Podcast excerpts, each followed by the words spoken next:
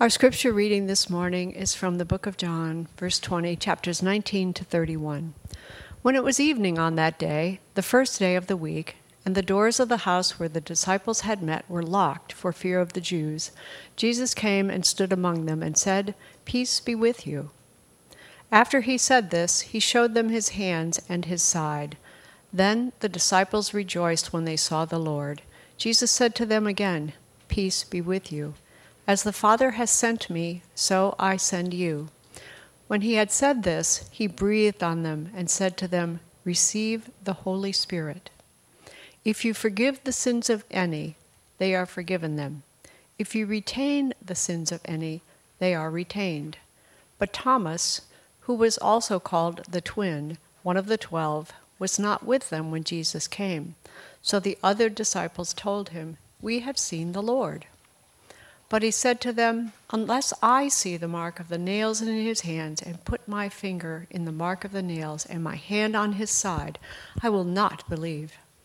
A week later, his disciples were again in the house, and Thomas was with them.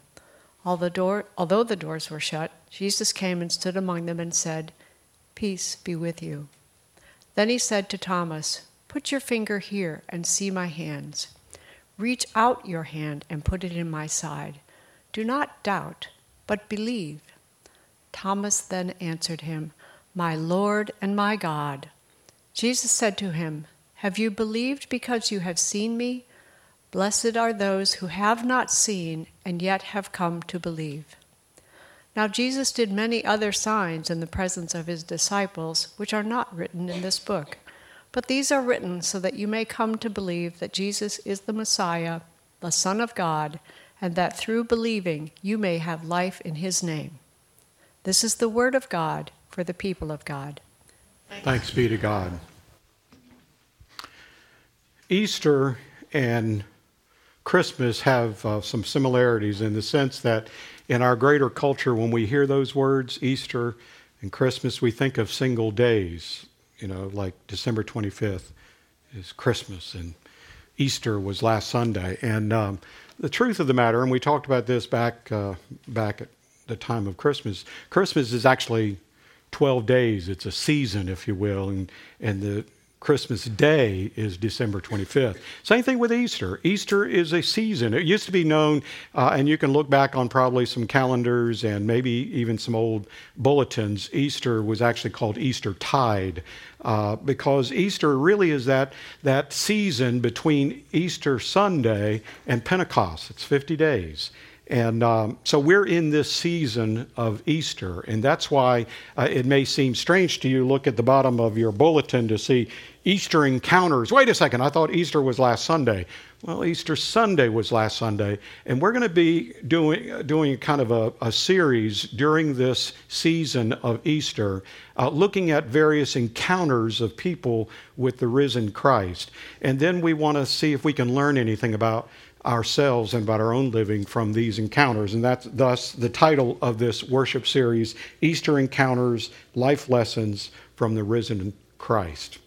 So I just wanted to give you a little background on that so that when you see the word Easter, you don't think that we're just being anachronistic, but, but really this is the season of Easter. Let us uh, turn to God in prayer. Dear Lord, we thank you for the richness of this story that is told to us in the Gospel of John about Thomas and his, his struggle to believe and his coming to faith. We pray, Lord, that as we look at this encounter, we might learn something about our own lives, about our own uh, journey of faith, if you will. Help us, Lord, to hear what you have to say to us. Don't let the preacher's words get in the way, but speak to us in such a way that we might hear for ourselves what you have for us. Speak to us. Your servants are listening. Amen. Well, it was a week after the first Easter Sunday, and Thomas had heard all the stories. He had heard about, you know, Mary Magdalene having seen the risen Christ. She had gone to the tomb thinking that she would find a dead body that she could kind of anoint with oil and perfume, kind of preparing the body for burial because that they didn't have a chance to do that before uh, the Sabbath. Uh, he had heard the story. She had come back and told the disciples that Christ had risen. Um, she had met him right on the outside of that opening to the tomb. He had heard the stories of his friends, the other disciples, who were locked away behind closed doors, and yet Jesus came to them and, and, and spoke to them and, and offered them peace. He had heard that. He had heard about the two that were traveling on that road from Jerusalem to Emmaus. They were on their way home, and the whole way Jesus walked with them. And when they got to their home and they broke bread, they recognized Jesus. It was Jesus in the flesh that had risen from the grave. Thomas had heard all those stories. And there were other stories as well. John doesn't tell us about all of them. He just says there were many, many others who had experienced, who had uh, met the risen Christ.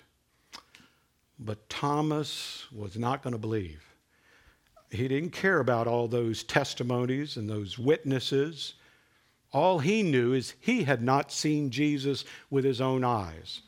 And he was not going to believe until he could take his finger and, and, and put it in the, in the nail holes of Jesus' hands, until he could take his finger and put in the, in the wound on the side of Jesus that was caused by that spear, until he could put his hand on that wound. Thomas was not going to believe. And that's why we call him doubting Thomas. You don't find that in the Bible. The Bible doesn't call him doubting Thomas. He's called Didymus, the twin.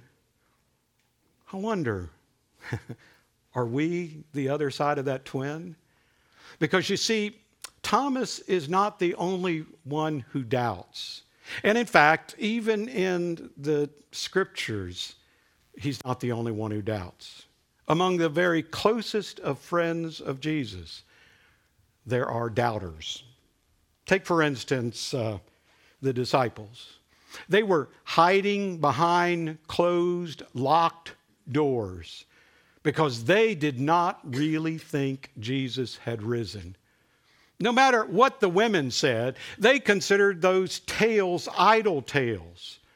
So they were locking themselves away, hiding because they were thinking maybe we might be the next ones to be taken away and tried and maybe crucified. They were scared, sad, but also scared. The disciples were doubters, every bit as much of doubters as Thomas was. They had the advantage when they came to believe and when they told Thomas about it that Jesus had appeared to them. So easily they could say, Hey, come on, Thomas, what's wrong with you? Why can't you believe? Well, they already had met Jesus. No wonder they believed. And then Mary Magdalene, remember we talked about her last, last Sunday.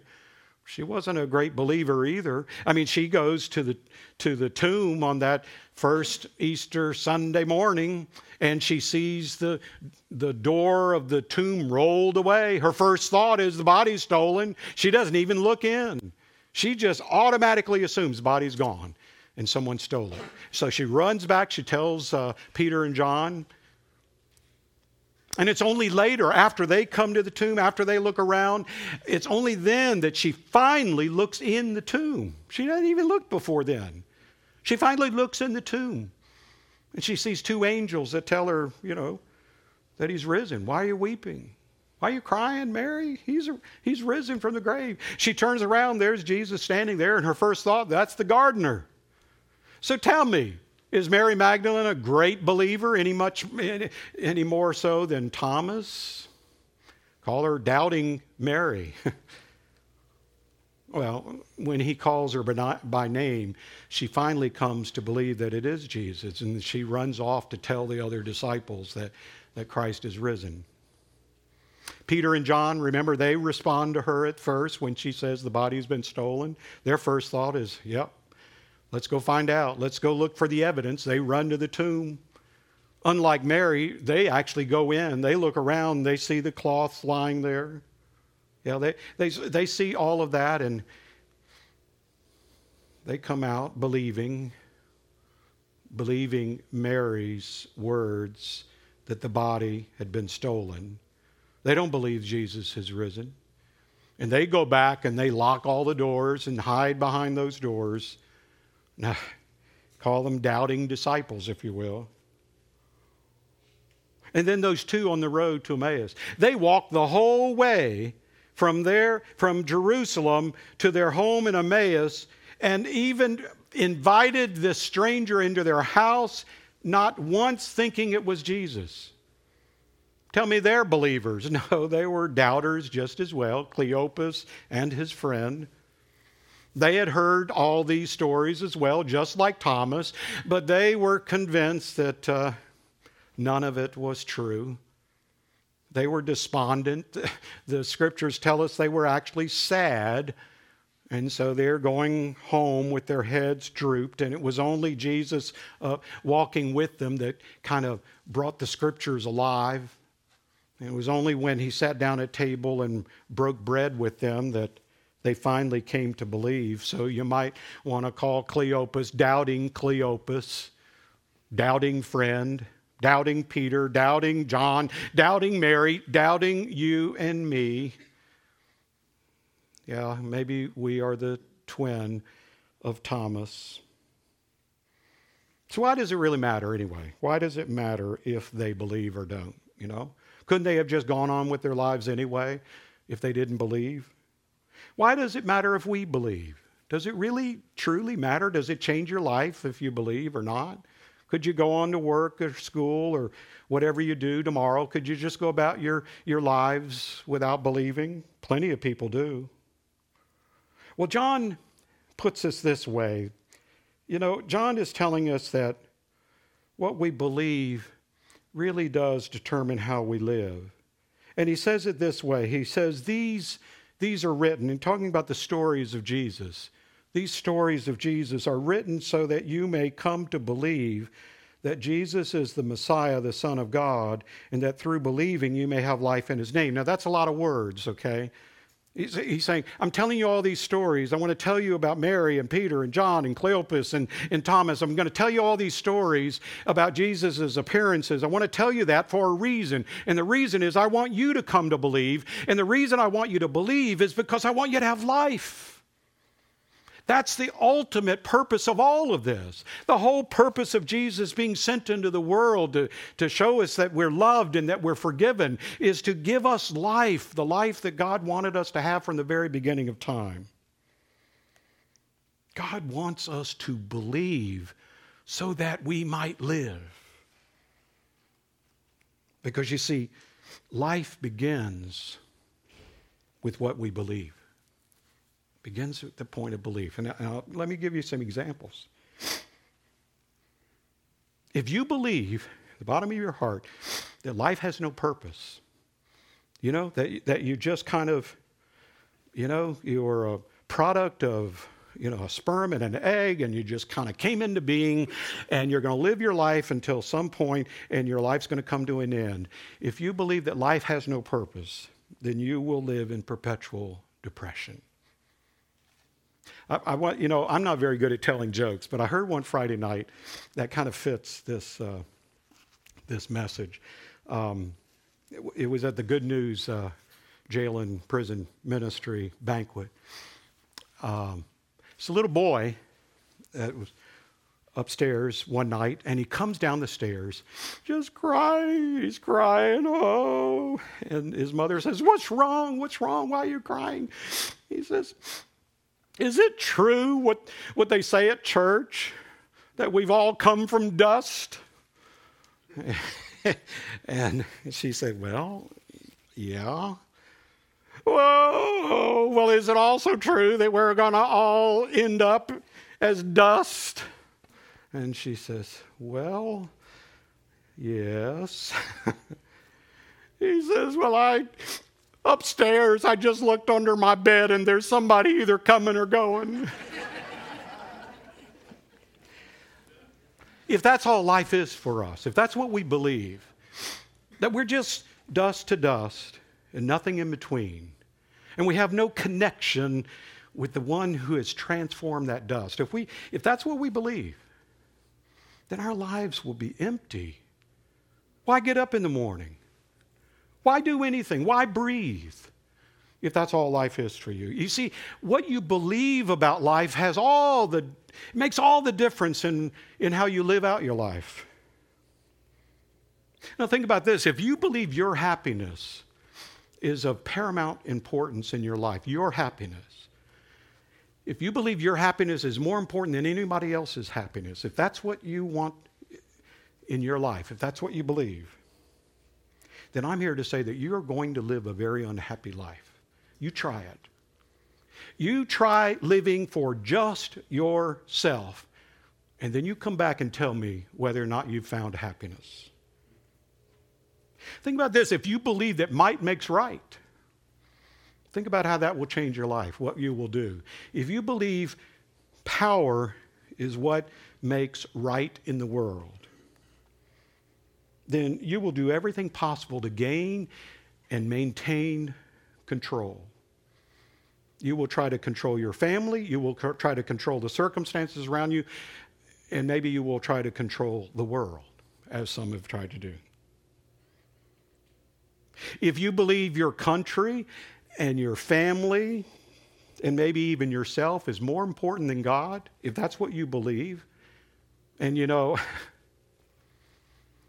I often read in obituaries and I often attend funerals where I hear people say, My family, their family was the most important thing in their life. And that's wonderful. You want family to be important. But if family and country and yourself is, is more important than God, then you will make gods of them. You will make gods of your family and your country and yourself. You see, it all begins with what we believe. What we believe determines how we live and what becomes important to us. Now, try the other hand. Uh, you know, try looking at it from a different perspective as well. And that is, what if you believe that love is stronger than hate? If you believe that, the bottom of your heart, then you will live a life of love, even in the midst of hate. It will, it will make a difference in the way that you treat others, and the way you treat yourself, and the way you live your life. If you truly believe that we're all God's children, then you will treat everyone as your brother and sister. So the real question is do you believe that? If, if, if you don't believe it, what do you believe? If you believe that Christ died for all of us, then you will learn to forgive others as you know you have been forgiven. If you believe that Christ is risen and what he said about the kingdom of God is true, if you believe that, then you will look for him everywhere because you will expect to see him. And you will begin to see him in the lives of other people because that's what Jesus taught. What we believe will determine how we live. Because you see, life begins with what we believe. I'm going to tell you, I, have shared this story before, but it, it will go with me to my grave, I'm sure. But when my youngest son, Jesse, was a toddler, it was about this time of year, we took him to our church at uh, Bon Air, United Methodist in Richmond. We took him to the Easter egg hunt of the church, and there were about 100 kids that had lined up with their baskets. We'd given him his basket, and they called out, Let the Easter hunt begin. And the kids, they started running around the building. It's kind of a lawn that goes all the way around, around the church. And there they went, all the kids. They were like a swarm of locusts or like a vacuum cleaner, you know, just sucking up the, the eggs as they went around the lawn. Now, Jesse has always been a little kid anyway, but he was particularly small at that time. So he was at the end because all the big kids, they were out front, and boy, they were grabbing all the eggs. And here he's coming with his little basket. He manages to find two, and he puts them in his basket. Finally gets around almost to the last of the, of the turns. All the old, older kids, they've already long since passed. And he's looking everywhere. And he starts crying. I only have two eggs. I only have two eggs. I tell you, if I had a million dollars, I would have bought an egg for a million dollars. I, you know, as a parent, you, I think you can imagine what it feels like. You, you hate to see your child hurting, and you want to do whatever you can. But before I could do anything, there was another little boy that came over and put an egg in his basket. And he said, Here, take one of mine. I looked out oh, kind of over his shoulder. I could see what I presume was his mother standing there. And you could see on her face she was so proud. You could also, you, you knew that she didn't prompt him. This was something this child did on his own. And immediately Jesse's demeanor just brightened. He was so, so thrilled that somebody had given him an egg. Now he only had three, but he, he had one more than he had before. So we continued on nearing the end of the Easter egg hunt, and we came upon a little girl who was weeping because she didn't have any eggs. And without prompting, Jesse took the egg that he had been given and he put it in her basket. That's when I started crying. I didn't have to tell him, you see. He had experienced grace. He believed in it. And, and, and he, so he lived out that grace, that, that love. He did it on his own. And that's how it begins with us, you see. What we believe makes a difference in how we live. If you believe that God has filled your basket with grace, if you believe that, if you believe God has blessed you beyond measure, if you believe that, then you will want to share what you have been given. Because you see, life begins with what you believe. Let us pray. Lord, thank you for all those eggs you put in our baskets. Help us, help us, Lord, to believe that you put them there for a reason so that we might give them away. Amen.